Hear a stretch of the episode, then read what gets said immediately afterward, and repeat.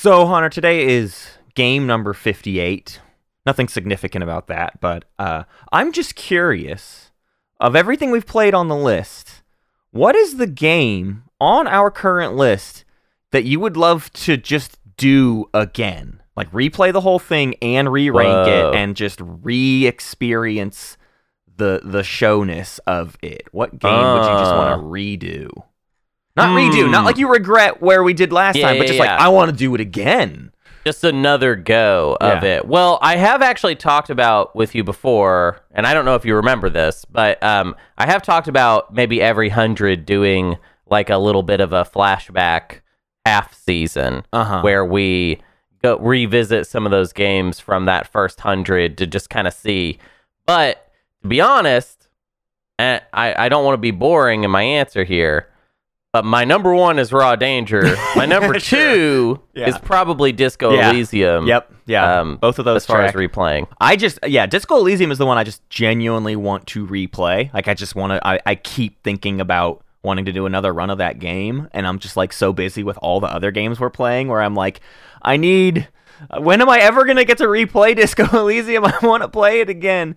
Uh, Right, right. The other one I think about often uh, and it's funny because it's there's no reason for me to think about it as like a, oh we need to redo it. It's Hitman, and I'm just like, man, I can't wait for us to do just like Hitman two. You just want to play more Hitman, yeah. I just want to play more Hitman. Let's do Hitman 2 soon, basically.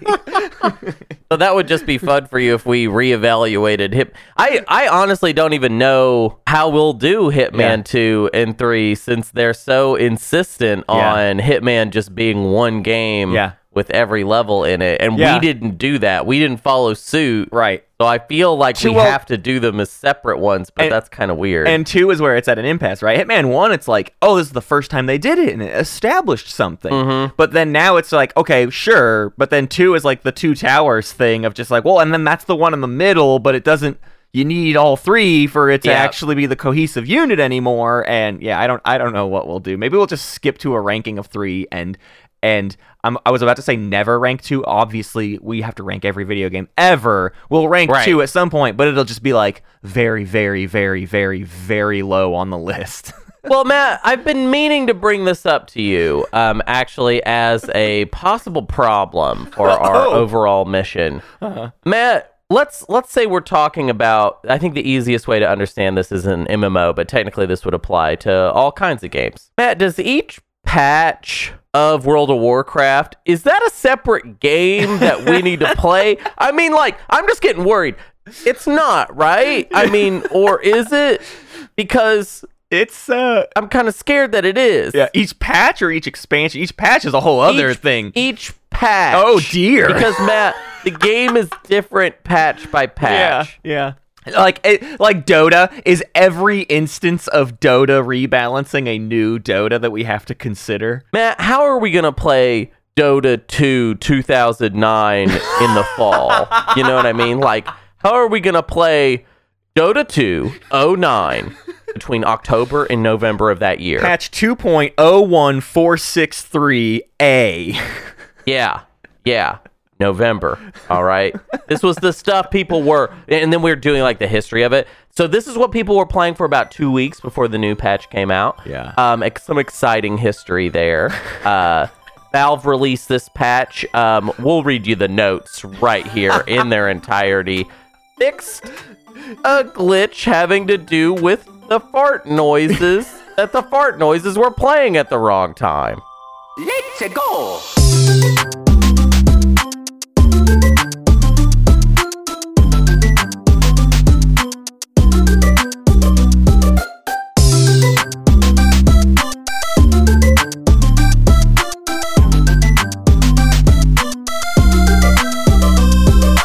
Hello and welcome to the Old Gamers Almanac. Uh, I am Matt Martens and I'm joined with my co-host. It is uh, Hunter Donaldson. How are you, Hunter Donaldson? Hello, hello and welcome to our nice French casual uh, podcast. Hello. I'm curious as to why you're going this direction, and I feel like it might be because of a hilarious misunderstanding. so,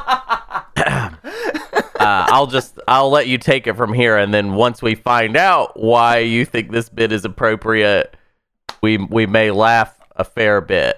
You want to know what my actual thought process was? I want to introduce it in a funny voice. I do Southern all the time. I do howdy and welcome every single time. I just want a different voice, and French was the first one that popped into my head. No, I do not think Remedy Entertainment is a French company, and I do not think this that's what an. Ubisoft game. That's what I thought you thought, No. and I was like, "Oh, this is going to be a very funny reveal here." But all right, well, cool, yeah. So, so hey, it's me. I'm here. Hi, uh, no funny voice at all. That's Um, fine. They don't. I'm not paid like that. Uh, today we're going to be talking about Max Payne. This is uh, we're pretty deep into season one Uh huh. of uh, Old Gamers Almanac 2001, a game odyssey. We are back uh, with a an episode that is in season. We are going to be Yep. talking about history. We're going to be talking about context Yes. a lot this episode Yeah. because otherwise we're just going to be hating on a game that you know is important. This is an important game. Yeah. It just isn't uh it just isn't really that good. and I'm not sure it was even good then, but it is fascinating and it Yeah. actually might be the most fascinating game we will cover on this season. I'll go ahead and say that. Maybe I think this so. game is a lot. Yeah, yeah. So this is by Remedy Entertainment. Uh, this is their first game. Uh, they have gone on to make other things like Alan Wake and Control. Uh, and uh, what's the other one? Quantum Break is there other uh, game. Yeah, that's the one I didn't play uh, because it looked bad and the font looked bad. Yeah. And then and then the font looked bad, so we avoided font it. looked bad, so I didn't play it. But I do. I have played every um every game, basically every game except for that one that, Yeah. that this uh, studio has made. I like this. I like these people. They Yeah. make good games. I've never played a single Remedy game. Not even on purpose, just it never came up uh, for me. Hmm. Uh, this is also a game. Max Payne is a game I always thought was a PlayStation 2 game. No, not at all. In fact, quite the opposite. Uh, this was released on PC first, and then a few months later was ported to Xbox and PS2. And PS2 is notably the worst place to play it. It runs the worst. It's not used. This shouldn't have been a PS2. I mean, it's fine. It runs. It runs okay, but it is a much better experience on all of the other platforms. So in my head, this was uh, a season that was way too full of a lot of PS2 games because this is PS2 kind of riding high. Um, and I I just clumped this into that list, but no, this this is if anything an Xbox game or or a PC game. So uh, my apologies if I've ever described Max Payne as a PS2 game. That was that was so wrong of me. I mean, I think I don't think it was that wrong because Yeah. I played it on the PS2. I think a lot of thought people it was great. Yeah. yeah. I I mean, I thought it, I thought it was great on the PS2.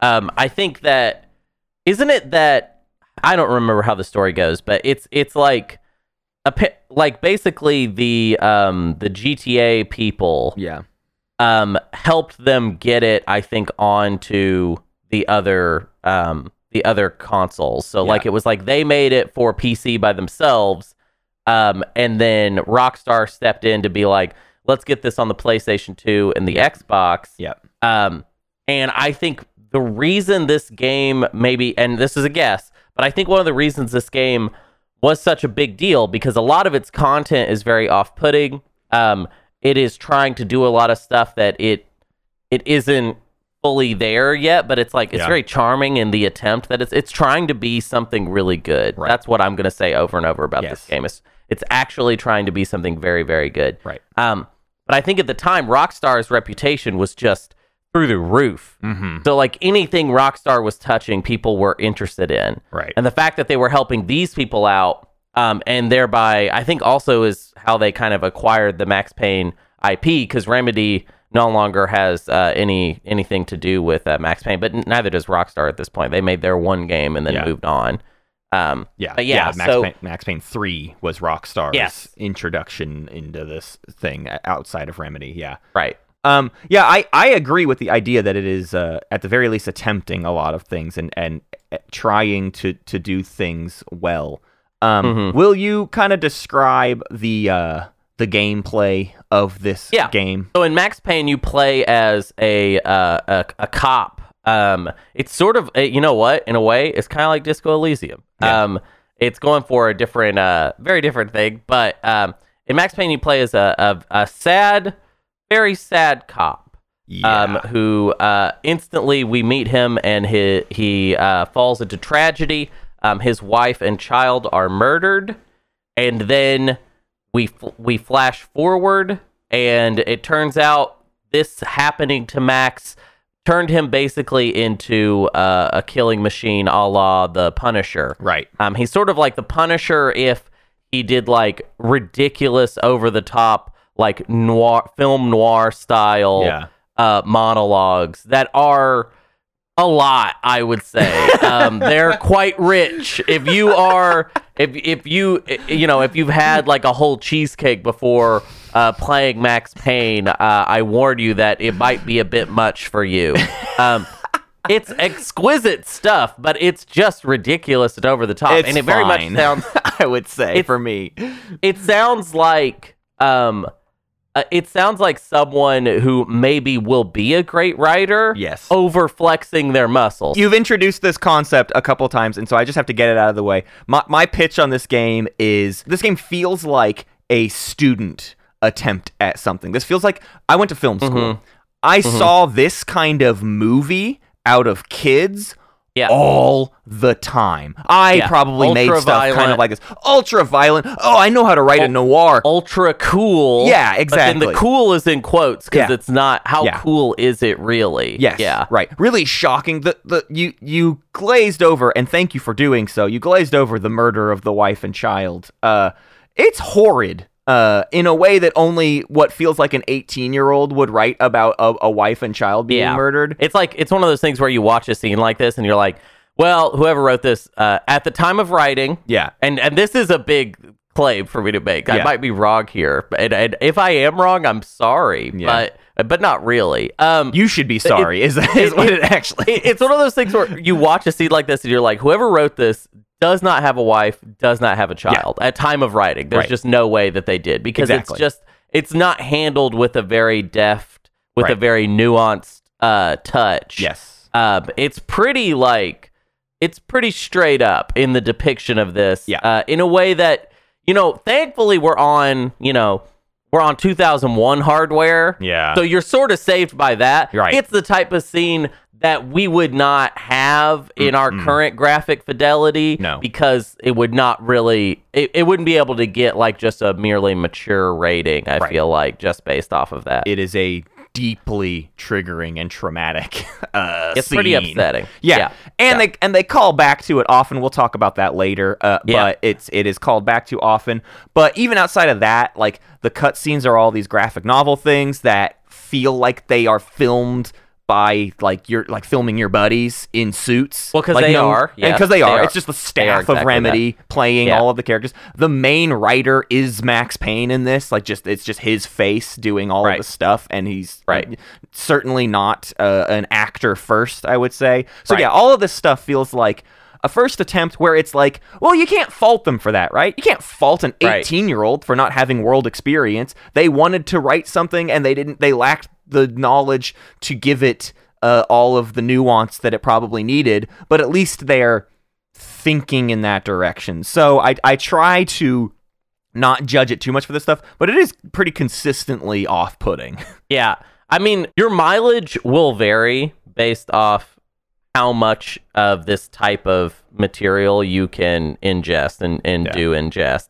Um, I think that between me and you, Matt, uh, I am less of a real person. I'm closer to the uh, no wife, no kids person yeah. um, which might help me get through a scene like that Yeah, in yeah. in a way that that perhaps um, if you're in a different situation, it, it can feel uh, a little more upsetting. I will say this though, uh, and I don't I don't want to defend this aspect of it because I mostly the part where it loses me uh, in the writing is I think the the over the topedness of it all Yeah. the time of, Yeah. of Max's monologues. They they just get to a place where um, it's unclear whether and and may, this actually might be good. I'm not sure.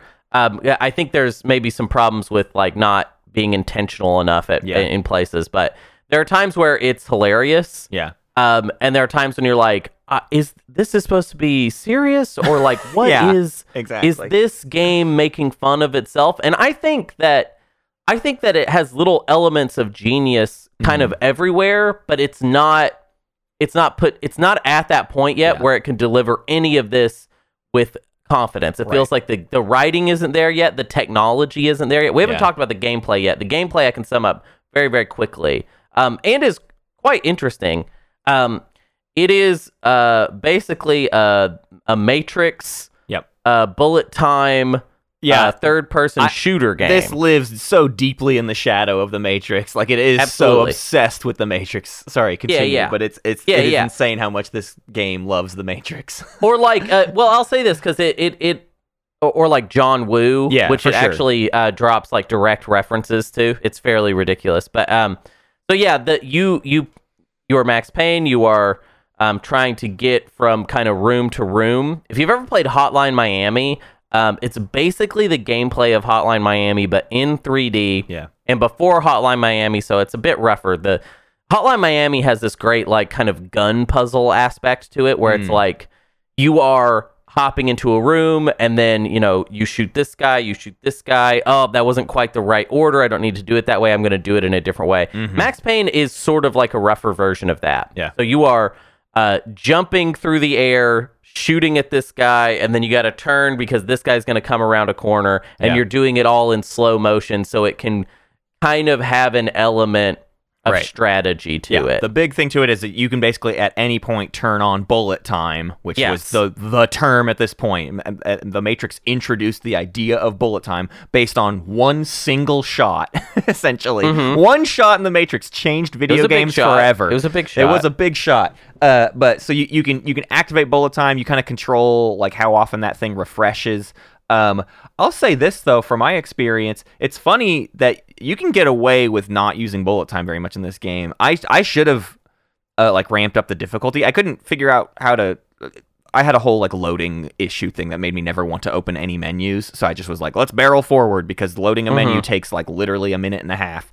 Um, but I the easy difficulties are way too easy. I'll say that. Uh, as a person who doesn't generally like love difficulty, I very rarely used bullet time for like a good portion of like the beginning of this game. I I was able to just barrel through rooms and you get uh your health drops like you, you take painkillers to restore your health. Yeah. You get so many of those that you can just you just go, buddy. Hey, just keep Yeah. going and and you really don't have to use the bullet time. Obviously, that would not be true on higher difficulties. The, the, the more damage you're going to take and stuff, you can't just like soak a bunch of hits and keep going. Uh, you, you would have to really methodically do the rooms. And so, seeing that in in later portions of the game, I think make the game a lot more appealing. So if anyone were wanting to pick this game up, I think I've sounded really like meh on it, but I, I don't think most of the things I feel meh about this game are even the game's fault. Uh, it's just like set it up in a way where it's going to do what it's actually supposed to do. You should be using the bullet time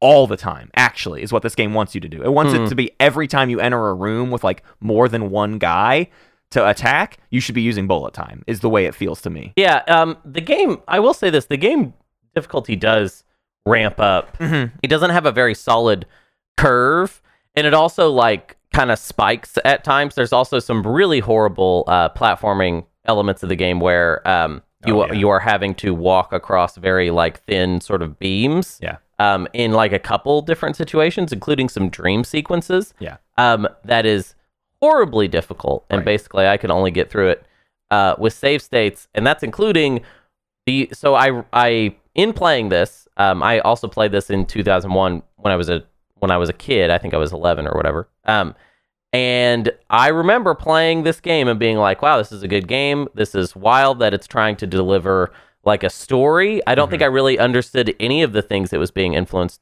by, except for the Matrix. Yeah. Um, and I was like, wow, this is really adult. I remember thinking that. Um, and then I got to um, a part of the game where you are having a flashback sequence and you have to walk through complete darkness Yep. On essentially a trail of blood. And if you go a little too far to the left or a little too far to the right, you fall off into nothing. Yeah. And I remembered I just stopped playing at that point when I was. So I had actually never beat this game before. Yeah. I be, I beat it for the first time for this show, um, and for this show, I save stated uh, d- at every second. Like Yeah. I was just save stating constantly in order to get through uh, that room. It is wildly difficult um, to maneuver Max Payne in such a way Yeah. as to not have him fall off a tiny little beam. Right.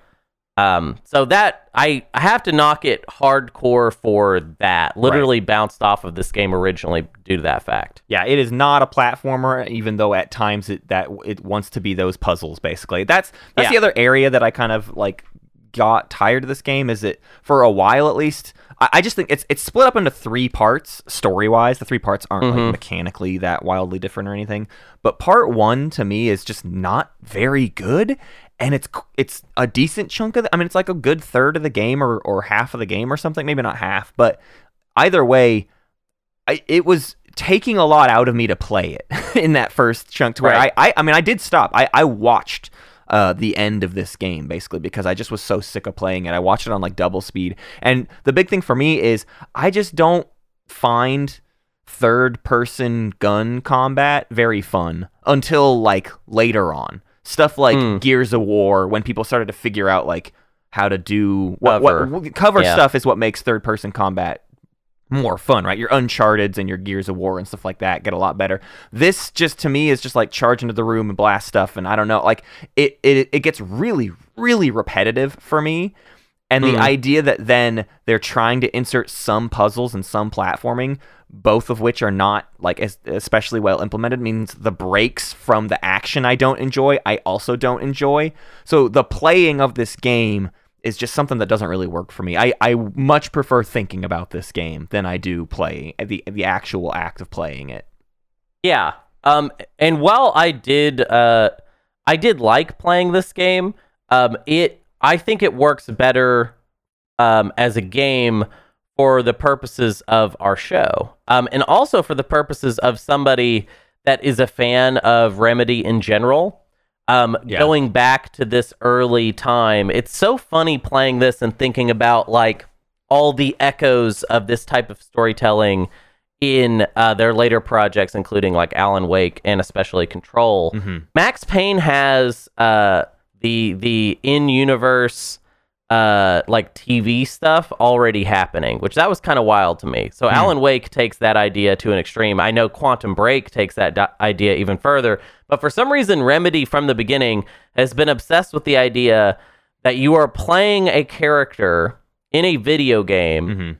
and that there will be televisions around and that those TVs will show very weird shows. Uh-huh. Um, basically, I would say that every Remedy game has had a little flavor of Twin Peaks in it. Mm-hmm. Um, in that it feels like these people saw Twin Peaks at like a very impressionable age, and now Yeah. Twin Peaks kind of makes it its way into everything. And even though Max Payne is kind of the, I don't know, it, it kind of reminds me of like Matt, what you were saying with the whole like film school kids that Yeah. like saw Reservoir Dogs, Right. and now everything is Reservoir Dogs to them.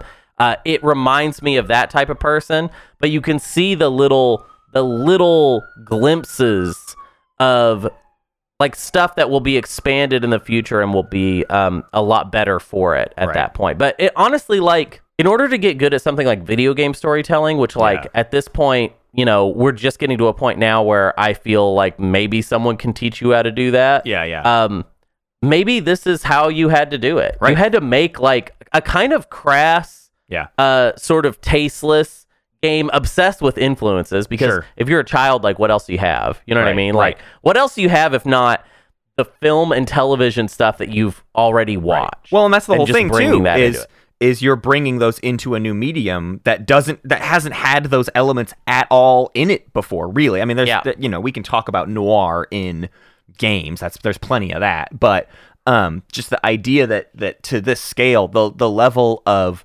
cinematography happening in this game and stuff like that. I mean, it's it is Mm. trying to bridge a gap at a somewhat early era. I mean, you compare this to Grand Theft Auto, and oh my gosh, it blows it out of the water, right? I mean, the Yeah. the what they're able to do with writing and storytelling and and their shots and everything, it, it all works much better. It's better. It's certainly better written than anything in Grand Theft Auto Three. I would agree with that, and I would I would even apply that to a game like like I'm more interested in Max Payne the character than I am in you know Master Chief in Halo. Oh, yeah. Even though as a game, Halo is a much better game on every level. Right. Um, Halo's story is just trying to stay out of your way and let you enjoy it as much as possible. Max Payne Yeah. is trying to be like, all right, here is a character.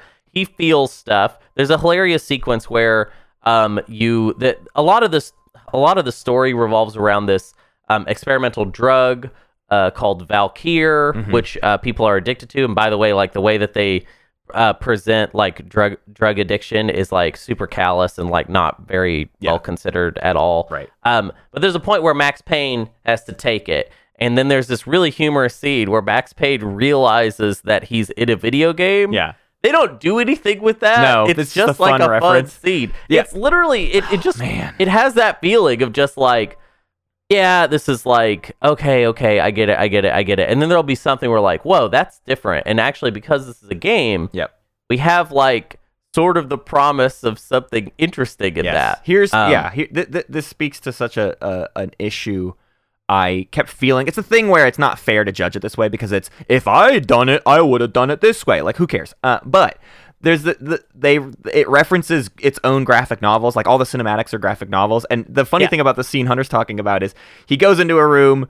He realizes he's in a graphic novel. He leaves the room, and in leaving the room, he re-enters the room. It's like a it's like a Groundhog Day or whatever, like a repeat thing. Oh, he goes yeah, yeah, out the yeah, door and right. comes back in and he's re-experiencing the exact same moment but then this time he realizes it's a computer game and like all of those things are happening and i agree with you hunter that i think at some points this game wanted to be kind of a parody of itself but it really also genuinely wanted to be cool and i don't Yeah. know how much you get to have both i mean like only metal gear solid pulls that off so far of like stuff on our list like that was our big you know praise for metal gear solid is like it is a parody and i also still get like invested in it. It like perfectly threads the needle of like how seriously can you take this sort of thing?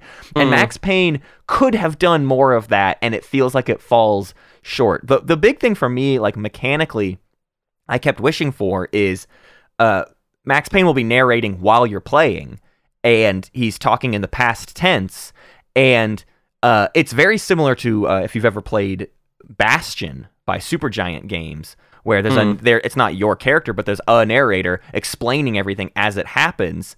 Uh, Max Payne, like you can do stuff mechanically with that, and at times it kind of is there as like a way to help you. It's like, oh, I went over to the door. To it's like, oh, I, I've been stuck in this room for a bit, and now he's telling me go over to the door. Like To go to the I door, feel yeah. like we could have had even more of that. Whereas usually the only time he chimes in is just like there was a paper on the desk, and you go and you you read the paper on the desk. But it's just like I was I was thirsting for that to be like introduced more as like an actual kind of mechanical value that it never never did. Yeah, I mean, if your complaint is that there's not a lot of polish, then I mean, I have I have nothing to refute you.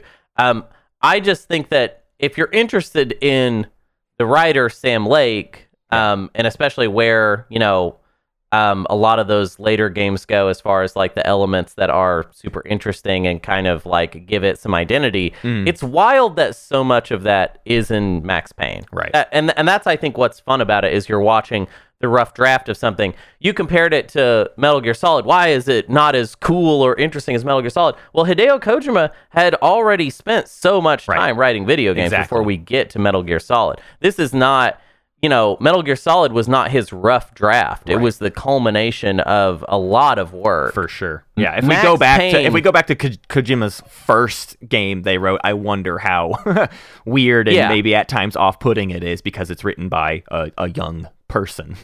Right. Well, we'll we will be playing uh, an older one later in the Yeah. season. We'll be playing Snatcher, Yep. um, which I'm very excited about. Um, but yeah, Max Payne uh, is like a rough draft, but it's a more fascinating rough draft because these people went on to make Yeah. um, much better games. I mean, like I have no problem saying that Max Payne is probably their worst game, although I have not played Quantum Break. You know what? But I'm Uh, willing to assume that Quantum Break is like probably a, a more better executed game. I don't know if it's Right. better overall. I, I will but- say too. Earlier, I, we said Max Payne was the first uh, Remedy game. That's not actually technically true. Uh, they did have Well, a car it's a- combat game called Death Rally first, Uh, Right. but uh, yeah, maybe maybe we're talking about a very different through line. it's the first. Um, it's the first Remedy game with Sam Lake. Yeah. Um, writing a lot. Like I, Sam Lake wrote a little bit for um Death Rally, uh, Right. but I believe it's like literally like descriptions of things and like a- Yeah. in a very technical aspect like that. Um, and then because he was the only writer they had on staff. They were like, we want to do a, a game A with a big story, Yeah. which meant this guy Sam got to be a lot more important. and then luckily Max Payne sold well, so then that's kind of how they they kind of re-gear everything uh, for. We are a, a studio focused on um, these kind of action adventure Yeah. type video games that put gameplay and story um, on a on a higher Yeah. uh, level. Yeah. Um, I will say this: there's some there's been some kind of weird news with Max Payne this year. They are apparently doing a remake Mm-hmm. of Max Payne one and two. And I just I don't think they should do that. like to be honest, I I actually think Max Payne. It's kind of cool that Max Payne has just been sort of left Uh huh. to this era, Right. Um, and that it makes more sense just just to leave it here because what are you gonna do? Are you gonna are you gonna rewrite it? Are you Yeah. gonna are you gonna update it and make it? Right. Um, Are you going to do you know- whole new gameplay? Like we've come a long way since bullet time. You know what I mean? And that's like the Right. only thing this game is really introducing as a thing is is bullet time. So what are we gonna? How are we gonna reshape Max Payne to be relevant today? I wonder. Yeah. Um, I think, you know, if the intention is to basically just update the lighting and get it running on new consoles, then yeah, whatever. I mean, Yeah. I, I, I, I want every game to be available Right. on ev- on every console always forever, or Right. at least on the PC. Um, and and to be running in a, a stable state so that we don't have to just fill in all those gaps Right. as a community.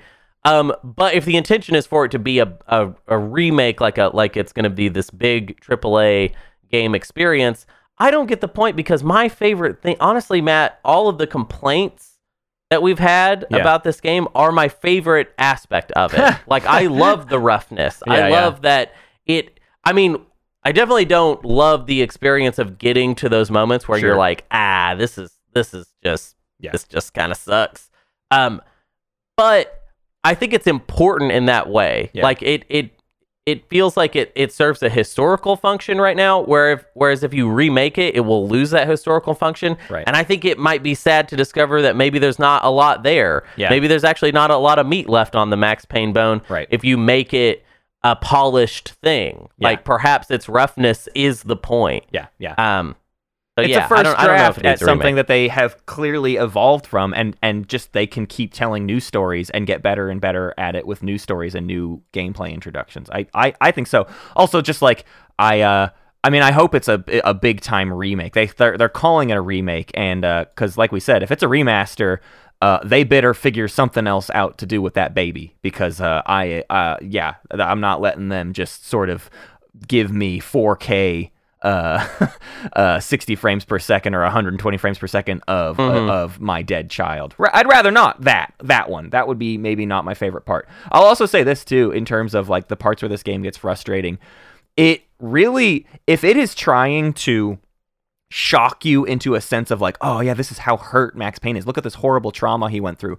They really undercut that trauma by making you do this horrible platforming puzzle section with just the sound of a baby wailing off in the Oh, distance yeah. the entire time or like also like just before the bloodline thing you fall off of there's just a labyrinth of hallways that you're supposed to sort of it's just a maze that you get lost in and you're hearing your wife screaming and calling out for you and a baby crying uh having a section you can just sort of get frustratingly lost in and have to replay means the sound that you're introducing in that section loses all meaning and all impact and only becomes annoying and so it like really completely undermines the entire like emotional weight they're trying to to have it there for by making it such a like uh, annoying section to traverse. Uh, that that part just like drove me nuts, and I I think yeah, when you're thinking of remake stuff, these are all things that what I assume is. Uh, maybe Sam like even himself looking back at Max Payne and going, "Oh, this is my student film. I don't like any of this. I would like I don't I don't hate my ideas I had at the time, but now I'm an adult. I would love to get another chance to do all of this." So I really could see an opportunity to remake Max Payne being like, "Let's make this thing uh, uh, work in in a way uh, I would actually write it now as an adult. But like you said, Hunter, that it that ignores its place in history in Sam Lake's career as a writer, right? It's it it is more about it being this historical document than it is like a story worth telling. Right. Yeah, and I think I think that's where um, it is interesting in its in its roughness. Also, uh, to talk about it a little bit in the context of of 2001. Yeah. Um, the the edginess, the violence, and the way that it is depicted. Um, obviously, we still love violence. um, violence culturally, especially in the United States. We're big on it, and we've been big on it. Um, what's interesting about this problem of talking about Max Payne and feeling a little bit like, wow, there's some like real life stuff in here depicted kind of callously, like almost kind of feels like um, where it's just like ah, just some like teenage boy just Right. throwing out these dark ideas, not really having any understanding of it. We're also like very much, I feel like looking um, backwards as much as we're looking forwards with a game like Max Payne. Mm-hmm. Um, this is this is we're coming off of the 90s Yeah. where this type of uh, like kind of cultural excess of just like whatever man like almost nihilistic Yep. edginess um, is is fashionable and cool and notably it's like this game came out um, in the earlier part of the year um, and by that i mean like the game was largely complete Yeah. before we get to that kind of bigger event Right. that happened later in this particular year Yeah, right. one that was like quite sobering and maybe took a little bit of the edge off culturally Right. from people. Right. Um, because if the 90s was all about like, uh, whatever, everything's meaningless, when you, by the time you get to the 2000s, it's like, um, no, there definitely are. There, the, Yeah. the world is definitely full of consequence, Right. And and Max Payne feels like a game written in that decade of there are no consequences, essentially. Yeah. Um.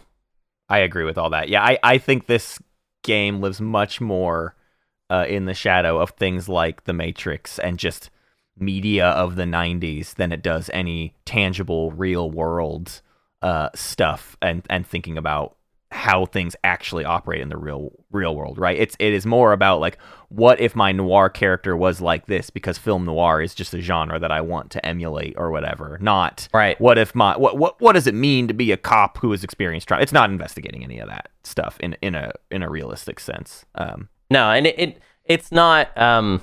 It's it's it's just not complex enough to to get to that point.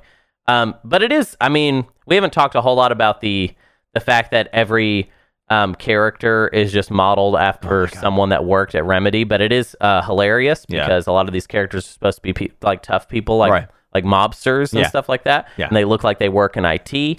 Um, the main villain is just Sam Lake's mom. Oh he just had his mom come in to be the bad guy, and that's so funny to me. Oh, man. Um, and that aspect of it, I mean, that's that's really special. That's like Mm-hmm. something that that only could have happened at this point because you know nobody n- nobody this i mean i don't know maybe it would be cool if if if an indie was like we're trying to make a 3d game and we can barely make it happen so we just got to get whoever we can get Yeah. in the game right.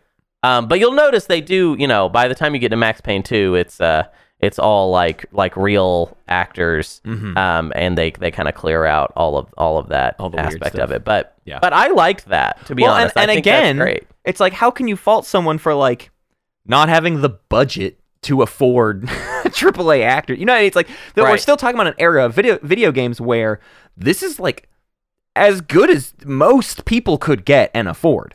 Um, you know, GTA 3 had whatever that you know your buddy from Sopranos or whatever it is in it. It's like that that was like as high up as we got up the acting food chain in, in Mhm. any of these games. So Right. it is really hard as a modern audience to put yourself in the headspace of like games didn't have good acting like almost at all in any of anything before like 2004 Right. Um, well, before we move into the like ranking of it, um, I I just want to um, I just want to say in general, I very much recommend the games of Remedy Studios. Yeah.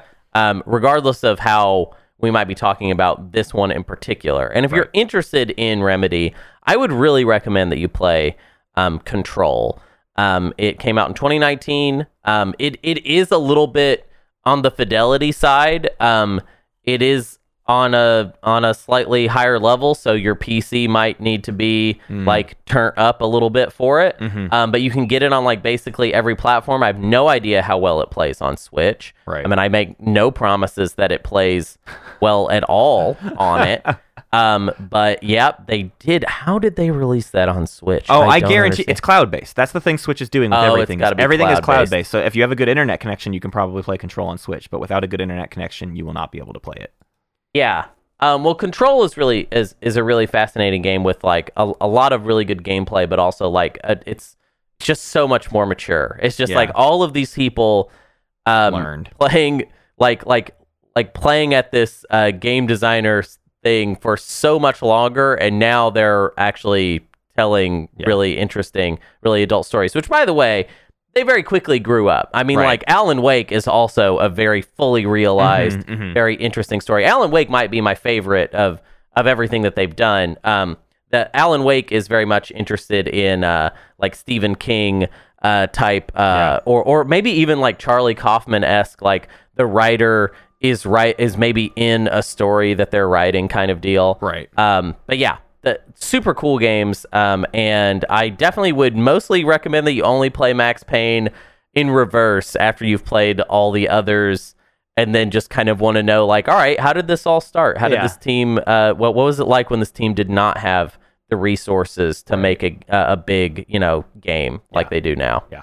Uh, well, let's talk about it in context of 2001 then. Let's rank this puppy up against our other contenders in this year. Our current ranking, because we did some wacky stuff last week, is up at the top Grand Theft Auto 3, then Pikmin, then Aliens vs. Predator 2, then Bangai-O, Halo, Combat Evolved, uh, Sonic Adventure 2, Klonoa 2, Super Monkey Ball, and Tony Hawk's Pro Skater 3. What was our logic? Do you remember? You- Why did we, do this? We specifically, well, I- and I said last week it wasn't last week. We the last 2001 game we talked about, Right. was uh Grand Theft Auto 3, right, or was it Aliens versus Yeah. Predator 2? Anyway, oh, it may have been AVP two. Yeah, yeah. either way, we wanted to give GTA 3 its moment in the. It's like, what would it look like if we were praising all of the things that would make Grand Theft Auto 3 top of the list? And, and, so that was like relevance to 2001 and it and Mm-hmm. like looking ahead to what you know how things were going to come all the things at the bottom of this list are the things that look backwards right klonoa 2 super monkey ball Right. uh somewhat tony hawk's pro skater 3 whatever uh bangai-o is sort of in the middle there but yeah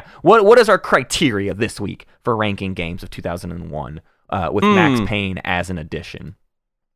Um.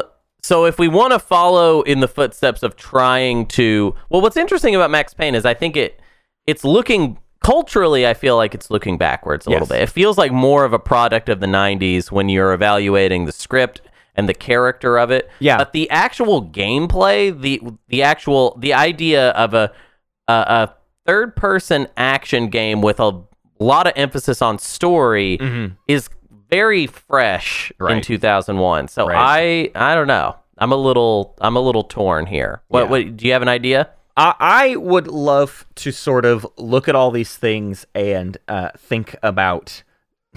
I, I I feel like Grand Theft Auto Three was was more ranked in terms of like we know that September 11th is going to happen or or whatever, and I think Max Payne lives in a naive time, like you said. I don't even think you were saying Right. Max Payne looks backwards. I wouldn't even say the people doing Max Payne were saying they were looking backwards. They thought it was a product of their time, and then times very quickly changed. right? Exactly. So Yeah. uh, I- I'm curious in terms of like pure sort of nostalgia for a different time. How does our list look? If we're just like looking for Whoa. if we were in the middle of 2001, if we were there in July of 2001, how would we be ranking these games up against each other? okay. Does well, yeah. So sense? so I feel like you're saying there's two slightly different things there. But Do you want to do it based off nostalgia, All right. or do you want to do, or you do want to put ourselves in 2001? Let's play actual nostalgia because actually I think what we have is putting ourselves in 2001 and I would like to just play Okay. nostalgia for a moment. So nostalgia, I feel like number one has to be Halo. Yeah. I agree. because what I mean, what could hit right. nostalgia wise better? Yeah. Yeah, it is it is with a bullet the most nostalgic thing we could have on this list. Yeah. Uh, yeah, I, I agree. Uh, after that, I mean, it's hard because some of these things like we we don't actually have specific nostalgia for, right? Like we we didn't play them back in the day or whatever. Um, so we have to imagine if we had played these games and we had Oh, is that how we do it? I, I don't know. I mean, because what? Am I just gonna like put almost everything on this at the bottom because I never played it in 2001? You know what I mean? Like Aliens vs Predator, Bangai-O, Klonoa 2. Like I feel like I now would have nostalgia for Klonoa 2 because of how much I enjoyed playing it now, but I, I obviously do not have nostalgia for it because I I- played it a month ago. I think if you can fudge the nostalgia a little bit, that's fair. Like like Matt, you have nostalgia for Kirby and the or Crystal Shards, Yes. the Kirby game. Yeah. And you said that Klonoa 2 basically just Crystal Shards Yeah. or vice versa, something It- like yeah, that. Yeah, yeah, they're they're incredibly similar games. Um, Yeah. So I, I I feel like your nostalgia for Klonoa 2 can get its power Right. from the Crystal Shards. Right, right, in the style of game that it is. Um, so what I don't know what follows up Halo though. I mean, there, there's obviously nostalgia for Grand Theft Auto 3. That that part cannot be ignored. I do not think it's actually fun anymore, and, and even at the time, it's not a game I wanted to play by myself. But there is still a deep social nostalgia to Grand Theft Auto 3. For me, Grand Theft Auto 3 would be number 2 by Yeah. this metric, but I am negotiable. I if know. you if you have a strong 2 to this. No, then- I agree. I agree that Okay. on a nostalgia factor, Grand Theft Auto 3 ranks pretty highly and and, and Okay. should be highly considered. Um, what would follow up for me is something that probably would not follow up for you, which is Tony Hawk's Pro Skater 3. I think Tony Hawk's Pro Skater 3 is not only a game that I have nostalgia for, but also like an era, like that that moment in skater culture is deeply Yeah. nostalgic of Okay, the okay. early 2000s and the late 90s, uh, and and I don't think we have that same feeling anymore. Like right after Tony Hawk's Pro Skater 3 is when suddenly there's just like way too many Tony Hawk's games and we all get completely sick of the corporatization of skating. and whereas Tony Hawk's Pro Skater 3 got to like live in the mystique of like this is still kind of new. Maybe we haven't completely gutted it yet. I like Tony Hawk's Pro Skater 3 as the threest nostalgia Yeah. game of all time for now. Um, if if okay, so if you take Tony Pro, Tony Hawk's Pro Skater 3, Yeah. can you give me Bangai-O as number 4? Not because I did not play Bangai-O in 2001, Yeah. but Bangai-O is so similar to all of the weird Japanese games that I would rent in the 90s leading up to 2001, Yeah. where I would just see the cover Yeah. and I would read the title and I'd be like, I don't know what that means. And then I would just pick it up off the shelf. Right. I got to do this every Friday in Pine Bluff, Arkansas at a place called, uh, was it called Blast Control or what was it called? It was an it was an arcade Huh. slash video game rental store. Yeah. Um, and I'll have to look it up and see if I can find the owner or something and have I- them on, on the show. I, I love uh, you sharing that story because uh, at time of recording, actually, the Bongai episode just came out. Hunter and I are recording this. Oh, if you want to peek behind Yeah, the curtain, we are recording this on the day Bangai-O released, and I want to sh- share this story from uh, one of our listeners, NPC Aaron. Shout out to NPC uh, Aaron, who also does lots of rankings, and like uh, you can you can watch on Twitch. Uh, they they are ranking every game on Steam, one game at a time, uh, as they play them. It's a great stream. Uh, anyways, for for a, a glimpse in the Bangai-O nostalgia, uh, they said, I legit love Bangai-O. I discovered it because at my local mom and pop video store, as they were selling off the rental Dreamcast games at the end of the Dreamcast life cycle, uh, it was one of like five games left to rent. So I rented it for Wow. like a whole week in my teens and I loved it. I put it at number nine on my personal list just under Celeste and Portal. Uh, yeah, the, the idea that Bangai-O got to be this thing for weirdos that were just like willing to try anything, and it's like, well, everyone took all the copies of Sonic Adventure and uh, Crazy Taxi, but there's this weird other game just sitting there left on the shelf because nobody knew what it was, and Bangai-O gets to be it, and then you get that as like your nostalgic uh, poison. I think that would be great. I think Super Monkey Ball has to be next after Bangai-O. Um, I don't have the specific uh, nostalgia for Super Monkey Ball, but it seems like everybody else on Earth does. Well, okay. I'm interested in maybe throwing the Aliens versus Predator two people a bone. Ooh, that's because- cute. Matt, you got number three. Sure. I got to Edge number four. Maybe number five belongs to the to the to audience. the audience. because I feel like a lot of them have more nostalgia for AVP2 than we do. Not everybody in the audience, but sure. we're just kind of because uh, I feel like there's more common ground between us and the audience. Yeah. most of the other games. Yeah, I, just want to give them something. I think that's fair. I think Bangai-O, then Aliens versus Predator 2, then Super Monkey Ball, and now we're running into stuff. So uh, uh, we have this is supposed to be a Max Payne episode, and we haven't even been talking about Max Payne in any of this. Is there should there be a nostalgia for Max Payne, or well, is that see, you, you, you. I, I would put Max Payne underneath Alien versus Predator 2 because Okay. I actually played Max Payne yeah? when went in 2001 Sure. and really liked it but i also really liked a lot of other dumb stuff It- Yeah. it's it's like it's the perfect okay here's here's i'm trying to put as many buttons on max payne as possible because it is a flawed game Mm. that is important and interesting Yeah, but i don't want i don't want someone to listen to this episode thinking we hate this game right. um, and I should never play it. No. I want them thinking that what we said was this game's pretty cool. You don't need to play it and never play it. right. Uh, but so like that's the message I'm trying to get across. Um, and I definitely had some nostalgia vibes coming into to playing Max Payne. Yeah. Um. So I yeah I'm definitely interested in putting it I under mean- AVP two if if you know if you're down. What's more nostalgic than walking into a nightclub and some off-brand Dragula starts playing? Am I right? I mean, it's Yeah. just it's it's as close to Dragula without being Dragula as you can get, and I, I don't know Right. what feels more 2001 to me. Uh, so okay, I, I've I've reworked the the bottom four here, and I'm curious your thoughts. Uh, so it'd be it'd be Aliens versus Predator 2, then Max Payne, then Sonic Adventure 2. If anything, Sonic Adventure 2 likely should go higher because I just think that game subsists purely off nostalgia. But I, I, I think it goes up there. I, I, I keep debating whether or not to swap Sonic Adventure 2 with Monkey Ball. Uh, but then I have at the bottom Pikmin and then Klonoa 2. I think Klonoa two should go after Max Payne. Oh, fun. because if I got a gimme on Max Payne, you should get a gimme on Klonoa too. The thing Fair. about the thing about Sonic Adventure 2, Super Monkey Ball, and Pikmin is that those are um, not Sonic Adventure 2 so much, but I just don't care. Um, Super Monkey, both Super Monkey Ball and Pikmin are like the beginnings Yeah. of literally a new franchise. Right. And yes, you could be nostalgic about the first entry, but these are going into the future. So it's like if somebody's like, I'm super nostalgic for Pikmin 1, I would just be like, oh, well, you're in luck. They just announced Pikmin 4. Right. You know what I mean? Like, Right. I'm more interested in being nostalgic for games that they're not even really around anymore. You know what I mean? Or or they are sort of locked into their time. Right. Super Monkey Ball, that's a timeless design.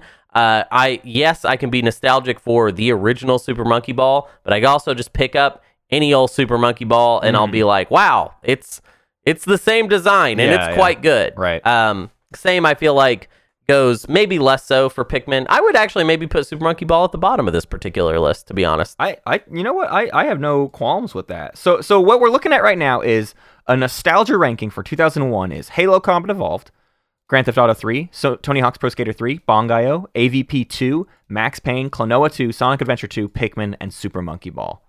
That seems Yeah. fun. Why not? It's gonna change next week. Yeah. Who cares? Let's try it out. Let's try it out. Try it Um, out. uh, wh- what do you think we're gonna settle on with uh, the logic for the 2001 A Game Odyssey thing? Like what? Oh man, here's what I was just thinking: is it's sad that we didn't give like what we did last time with GTA 3 is like let's envision a world where GTA 3 is number one, and I almost think we should like we should have done that for Max Payne. We almost should every week consider the list as if every game gets a chance at number one, so that then by the time we get to the end of 2001, we've we've felt every game as the most important game of 2001 Right. and then we sort of synergize all of that into like okay but what is it actually then equal uh, all, all things considered or whatever Well, okay. How about this? Last minute, we can just here's what we could do. uh, uh, We could plop out Max Payne. Mhm. We could put it at the top of this list and then claim, and I think this would still work. I don't think we would have to change anything else. We could claim that it is a storytelling in video games list. Because look at what that would be. It would be Max Payne at the top, and then Halo definitely has less story. Grand Theft Auto 3, yeah, that's less story. yeah Tony Hawk Pro Skater 3, that's no story. Bangai-O, that's uh, uh, AVP 2, that's story, but I didn't like it. yeah Klonoa 2, this is Saturday morning cartoon story. Sonic Adventure 2, that's bad story. yeah Pikmin, that's not really any story. And then Monkey Ball is no story at all. that's funny yeah sure why not storytelling storytelling advancements in video games circa 2001 our list. I mean, maybe you could swap AVP two and Tony Hawk's Pro Skater three because AVP think so. two at least does have a story. yeah, yeah, it has a story, and it's actually I would almost put AVP two above GTA three because I think the storytelling in GTA three is pretty. I'll allow it. I don't. I'm Yeah. not gonna. If there's a if there's a defense for Grand Theft Auto three, it is not story. Yeah, right. Okay, so- exactly. okay, so the new list that we've suddenly uh, uh, changed to is storytelling in 2001, Max Payne, Halo Combat Evolved, Aliens vs Predator 2, Grand Theft Auto 3, Bangai-O, Tony Hawk's Pro Skater 3, Klonoa 2, Sonic Adventure 2, Pikmin, and Super Monkey Ball. I love it. There I think go. that's great. Perfect. There you go. So that's the new goal is every single week we we take the game we're talking about and envision if its merits were what we Number were basing one. our list off of, what makes that game number one, and then judge everything else That's around hilarious. it as a number one. that is that is quite that's that's quite the feat to do that every because then because then it's sort of like what we're basically saying is okay so for this week that game is number one how weird does that sound Yeah. and by what logic yeah. Could you justify such a thing We're about to do Anachronox, and I do not know how we're going to say Anachronox is the best game of 2001, but it'll be a I fun think- conversation to have. yeah that that will be quite wild um okay now it is Big list. time matt we have to we have to do the much harder task Yeah. i would say this week Yeah. of ranking max payne on the master list Yeah, I've got my tens. I'm ready. I already know. I know where this hits for me. Um, okay I could Okay. I could pinpoint a spot on the map for it, like a, a specific number, a target number. But I'll I'll just Okay. say my tens are in the 30s. That's what I was gonna say. Yeah, But I I think it's why are you in saying 30s. that? You're saying the 30s? I was expecting you to say the 40s or the 50s. No, well, here's the thing: is um, GTA 3 is number 42, and Yeah. I like this game a lot more than GTA 3. I like this Yeah. game a lot more than Star Wars: Shadows of the Empire. So it Sure. like inherently dodges pretty much all of the 40s. See, see, this is why I keep my own list. Sure. Is so that I can tell you where it would be on my list. Yeah. Not not where it is compared because the thing is, since this is a fusion list, yes, it's always going to be mixed up as compared to your own personal values. I love leaving room to contradict myself. That's Basically. that's all right. That's that's interesting. Okay, so we're both thinking about it being in the 30s. Yeah. Um, do you have? Uh, do you want to start at the bottom? Yeah, sure. Do you feel like this is a start at the top situation or what? No, okay. it started at the bottom for me, and it's see, see if it can get very high. Because on, honestly, for me, it would be right here at the bottom. So it's more about how high can you pull it up. Because Okay. well, first off, I'm, I'm kind of ignoring Forza Horizon Five at the at the moment. Although uh, you know, as a storytelling experience, you know, obviously Forza has nothing. Whatever. There's there's no there's nothing there.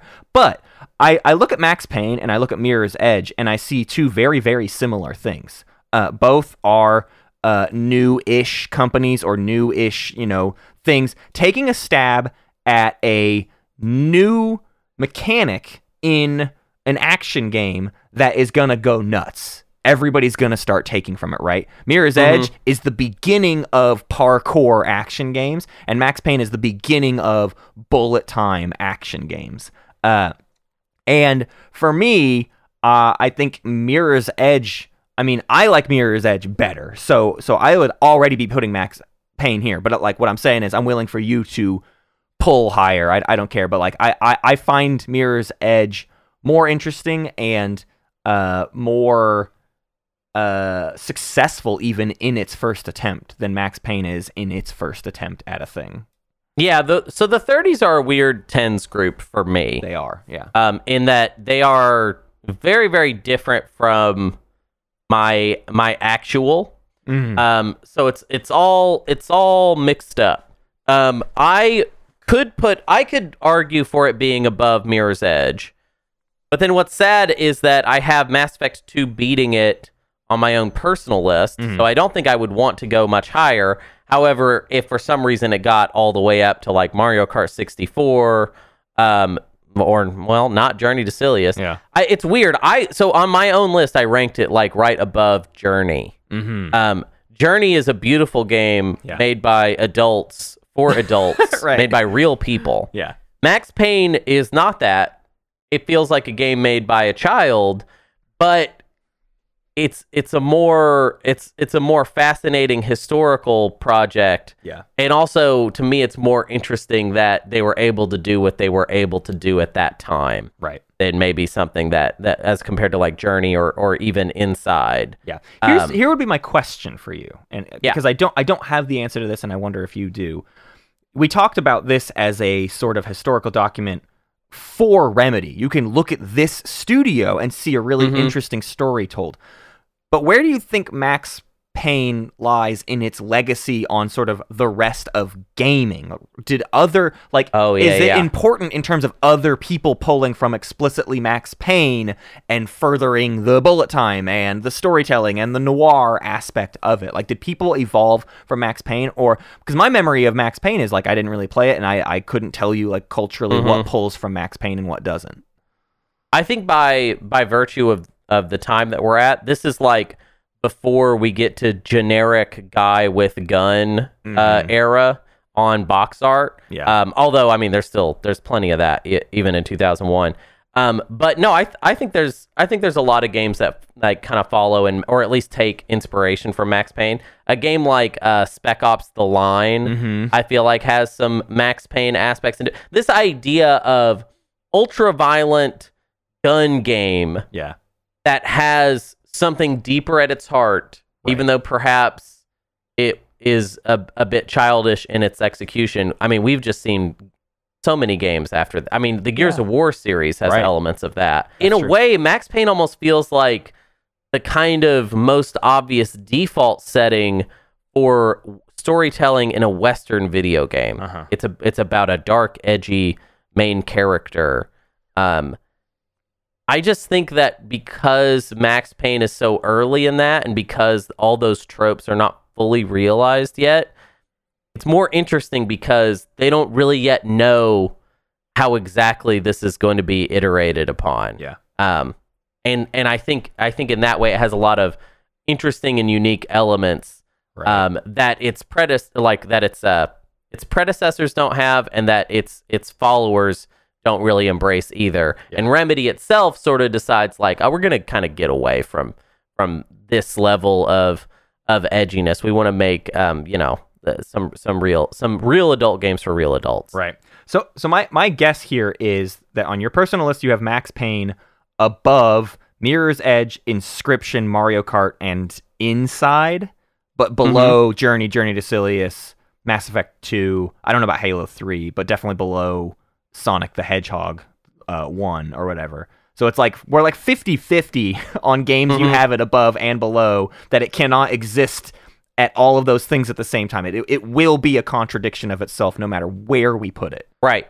So I think um, let's talk about it versus Mirror's Edge, and then I think I think I think it's okay at at thirty nine or forty. Uh-huh. Um, I actually feel like of of the games on the list, it actually has the most in common to me with Star Wars: Shadows of the Empire, Mm-hmm. where it is a, a janky, difficult game to play. Not necessarily because it was poorly made at the time, but because of the limitations that the developers had on Yes. themselves. Right. Um, and then it becomes this fascinating thing to to to talk about and think about. Um, I feel like it's actually a, a better version of that type of game because of its focus on trying to execute a story Yeah. on a console with a lot of action that's going to appeal to the sort of mainstream um, video game crowd at Yeah. the time. Yeah. Um, Mirror's Edge is also kind of trying to push at the the the the edge of. I didn't even. I'm sorry. I'm I I'm just gonna. I'm canceled. Cancel me. Um, I want to cancel myself for that. I feel like Mirror's Edge is a, a- a more of a mechanical experience uh, experiment than it is a storytelling one. Um, and in that way, I feel like is less compelling to me Yeah. in this space Yeah. to talk about because it's a mechanical experiment that has issues Right. Whereas Max Payne is more like is it's it's not like you're playing Mirror's Edge and you're and the whole time you're thinking, oh well, this would be perfect if they had this. There's just straight up elements of Mirror's Edge that are just uninteresting and Yeah. don't work. Like oh yeah, I agree. I agree. Yeah, Right. The story is not interesting. It is funny the the parallel of the like completely out of engine uh, cinematics. Like the the Mirror's Edge is the Esurance commercial, and Max Payne is these goofy graphic novels. That there's a Yeah. funny comparison point there. But I do agree, the stuff that is frustrating in Mirror's Edge is actually deeply more frustrating than in Max Payne because Max Payne, it's like ah, there's some pretty annoying platformy bits, but um, they really only do that to you a couple times, and uh, Mirror's Edge, it's like the entire last half of the game is constantly slowing you down and making you open doors slowly rather than like Right. the entire conceit of the game. It's like mechanically at odds with itself more so than Max Payne is. Max Payne is consistent in what it's trying to do. It just doesn't succeed at everything it's trying to do you know to a full 10 or whatever right but it's it's never contradicting itself it's never get stepping on its own toes necessarily Well, I would say the platforming elements are that for Yeah. Max Payne. So Right. so Max Payne has some contradiction as well. Right. I'm just more interested in the diamonds in the rough of Max Payne than I am sure uh, in in Mirror's Edge, a game that I find more mechanical in its value. yeah So I personally would push for it to be above Mirror's Edge. I'm not going to try and pu- I'm I would not push it further. I don't think it's it is not a better game than Mass Effect 2. Right. There you there, I There. said it. Mass Effect 2 is a better game. Yeah. Just all around Right. better game. Right. Um I Oh, yeah. I I really don't have a qualm with putting it uh, ahead of Mirror's Edge. I I think I um I personally see more value and have had more fun with Mirror's Edge as a game, but I've also had more frustrations with Mirror's Edge. So it's like I, I'm allowed to in any moment convince myself of either argument because there are plenty of times where I'm sitting and playing Mirror's Edge and I'm like very mad at it as a game for doing all the things it's doing at me. I just think there are elements of it uh, that aren't even necessarily what it puts at the forefront, right? The speedrunning mode, the time trials are what I think is the best part of the game, and that's just kind of actually thought of as like an extra thing within the game. Whereas like right. Max Payne's not doing any of that. Max Payne's putting everything at once into the main thrust of the game. Uh, there's barely any auxiliary stuff to the game at all. It, it wants you to experience all of these elements, and and you do. So yeah, I'm I'm happy with this. I'm happy with Max Payne at 39. Yeah. I'll say this for for Mirror's Edge. I also have when Mirror's Edge is working, I think I have more fun with it than I do at any point uh, when playing Yeah. Max Payne. Like Right. Mirror's Edge is more fun. Right. Um, it's just that Mirror's Edge wasn't reaching. It was in certain departments it's Yeah. reaching, and in other departments they're just they have no ambition. Like Right. I feel like Yeah, the, yeah, the story is just there's no ambition to that story. It's literally just like Absolutely. let's just try and get it uh, and and and tell it effectively, but we d- we don't really care Yeah. about it being anything forward thinking or forward pushing. Whereas Max Payne is forward thinking to a fault. It's almost naive Yes. in how much it wants to push forward. Right. I agree. Yeah. You know what I'm completely sick of though? Uh, i i- thinking about Mirror's Edge and all of its little twists that are aren't very good twists, but are storytelling twists. And Max Payne does the same. And we recently talked about Grand Theft Auto 3 that is just co- just constantly like, oh nope, it's actually you need to kill the guy who's been giving you missions. I am so bored by that sort of game storytelling, that Yeah. trope, that and, and it's so persistent at this era of because we're just like trying to move things along to the like the next mechanical area we want to get you to or whatever. Uh, Right. I'm really tired of the video game twist uh, of of you know quest giver or main character turning on you or whatever. I'm I I have grown quite quite sick of it, and and I'm happy that later games do that at least a bit less. Yeah, but Matt, um, you know, like authority or whatever. Yeah, god Come damn, on, you're right. Matt. No, you're right. You're Yeah. right. Authority and like man, like freaking. it's kind of a like, Dad, shut up, Dad. Leave me alone, Dad. Okay? It's sort of a leave me alone, Dad situation, okay? It's so funny that the story of all humans, uh, it feels like to me, is as a teenager, uh, nobody understands what you're trying to portray, uh, but actually, you don't understand the critique that is being laid upon you because adults are really bad at critiquing kids, right? right. Because it's just like, ah, you're doing it wrong. That's not very good. It's not you. What you did is not very Mhm. good. Uh, Mhm. And the teenager's like, no, you just don't get it. And then later, that teenager is an adult and looks back at their thing and goes, "Yeah, I just wasn't doing it very good." But you weren't Yeah. explaining to me that I was doing it very good, very well. Like you were Right. also doing a bad job in film Right. school. The thing that happens all the time is like you're in like a workshop class, right? You're all talking about the things you're writing or whatever and you give a critique of like, oh, I didn't feel like it uh, captured this idea very much. And then the person's retort is, but what about the part where this happens? And you're like, "Y- okay, yeah. What I'm saying is that that didn't give me the feeling of the thing you're trying to say. And it's like, but that's what it's supposed to do. Is it was supposed to make you feel that way? It's like, okay, but it. But it didn't. And I don't know how else to get past this moment of explaining to you that just having a baby in a crib and it's and it's dead doesn't actually just invoke me with like, oh, how how rough for Max Payne, how tough that was for him to go through. Oh, that's Right. that's a what a sad character moment for him. That's not what that does, even though that's what your intent for it was. It doesn't work that way. Well, Matt, can can I? I want to try and ref because we. I feel like that keeps that aspect keeps coming up, and of, and and of course that that scene was upsetting to you. But let's say that the game had featured that aspect of Max Payne's backstory, but it had been not depicted in the way that it was, which is. In, Yeah. in Max Payne, it's literally like we go to Yeah. the scene and we Yeah. experience every moment of that. And it does this, uh, it does a horrible little flash, like a quick close up for like six frames, and then it cuts away. Ugh. Right. So so that that level of like dark edginess Mhm. to me I would characterize as something that you would put in like a, like a horror film or or something like a really dark Right. disturbing horror film. It's like a moment like that Right. in this game that can't actually Yeah. its intention is not to disturb you to that level. Right. That's what's so off-putting about Max Payne. Right. That this happens so early. Yes. And it's so it's like something would happen in an Ari Aster movie or Yeah, something like that. it's that. like hereditary, right? It's Yeah, like it's what happens in hereditary. It's, it's it's it's super like whoa, that's Yeah. just a lot. They could have had Mm-hmm. Max Payne be about a cop whose wife and child was murdered in exactly this way. Yep. They just didn't need to show it. Boy, I tell you, That's what they did not understand. That's what they didn't understand. And that's what so many student filmmakers don't understand is like, you don't have to show all of those things. They can exist in other ways. and there's so many ways that you could stage that scene even that would that would deliver Mm-hmm. that emotional context that you need for Max Payne's character, but it wouldn't come off as I am trying to disturb you with the realness, bro.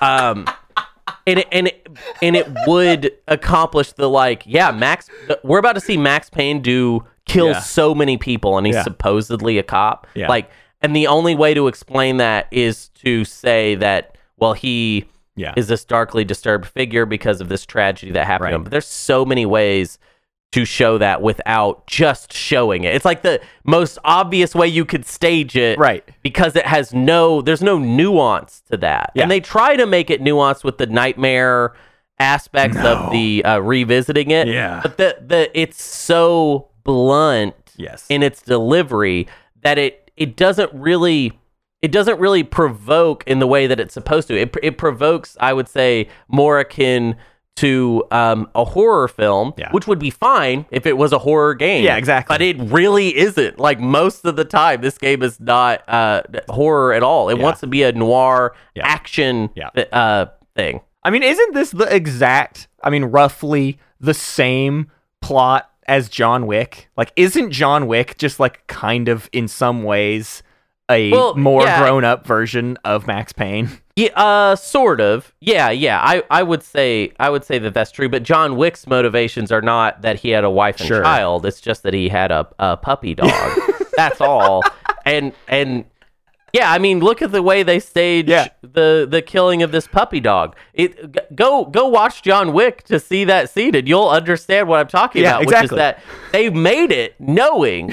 People are going to watch this, Yeah. and they might be a little disturbed. They might have had a dog once. yeah, and th- they and they may have lost a dog once, right? Like it's it's a scene made with that understanding, Yeah. and Max Payne is almost like you know it's the other end of that spectrum where it's like it's almost like you know I don't know it's that naive thing of just like it's like the assumption was like, well, no one with a wife and child will ever play this video game. like maybe that's what they thought, you know? Like that's Yeah. that's how it occurred to them. And it's like again, I actually would have defended this uh, creative choice had Max Payne been like the most horrifying game of all time. Right. If it was just like a horrific Yeah.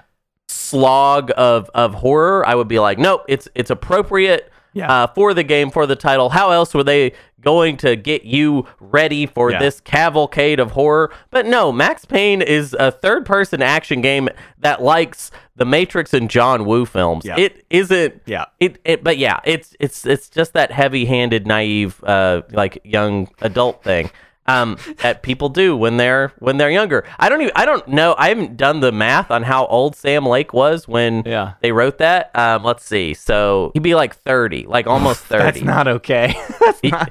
that's- poor guy. but he wasn't. He wasn't a writer. He Yeah, was just no, like know, he just got. He just fell into this job. You know. yep. Um, and everything immediately got more adult. The other thing too that you have to keep in mind is the market. These people Yeah. are making a video game Right. for gamers Yep. in 2001. Well, that's what's hilarious is I went, I was looking at reviews and stuff of Max Payne, and, and like you, I was watching a long play, and all the comments in the comment section were like, "Oh man, I was 18 when this game came out. This is like one of the best stories in video games ever." It's like, yeah, there it is. I found Right. you. I Right. found the demographic. Oh, Hey, I I was there too. I was Yep. I was just like watching Reservoir Dogs and Pulp Fiction back to back, and just like, man, Tarantino is the only real filmmaker. Boondock Saints, bro. Boondock. yeah, Saints. Boondock Saints, bro, and then yeah, just like playing uh, Max Payne, um, and like not to you know not to knock anybody for liking that stuff. I I I still like some uh, Yeah. Tarantino movies.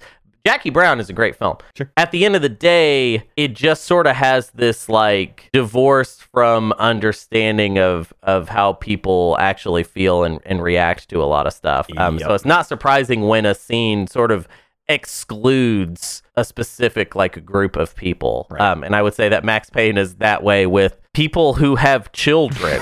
so, so you might uh, consider this a, a, an elongated, uh, like an hour fifteen plus content warning for you if you want to play Max Payne. Again, Yeah. Just play Control Right. or Alan Wake. Yep. Um, Do that. That's that's that's a better use of your time. read a synopsis of Max Payne 1 and maybe even play Max Payne 2. I don't know. Like it's maybe that would j- do just as well. We'll, we'll I do not.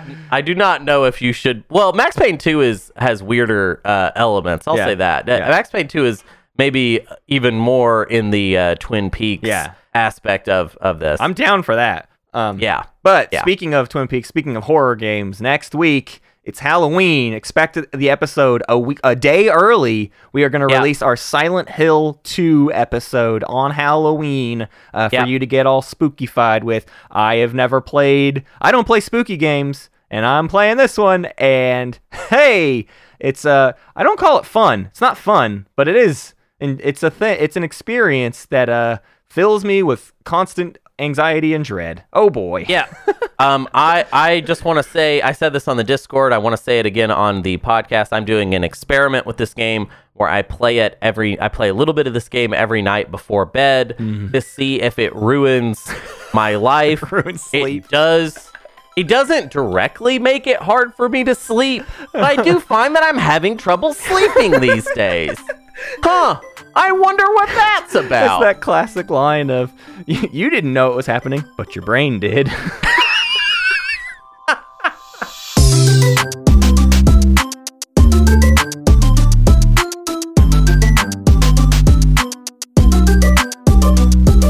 Thank y'all for listening to Old Gamers Almanac. Produced by Hunter Donaldson and Matt Martins. Music by Knight Corey.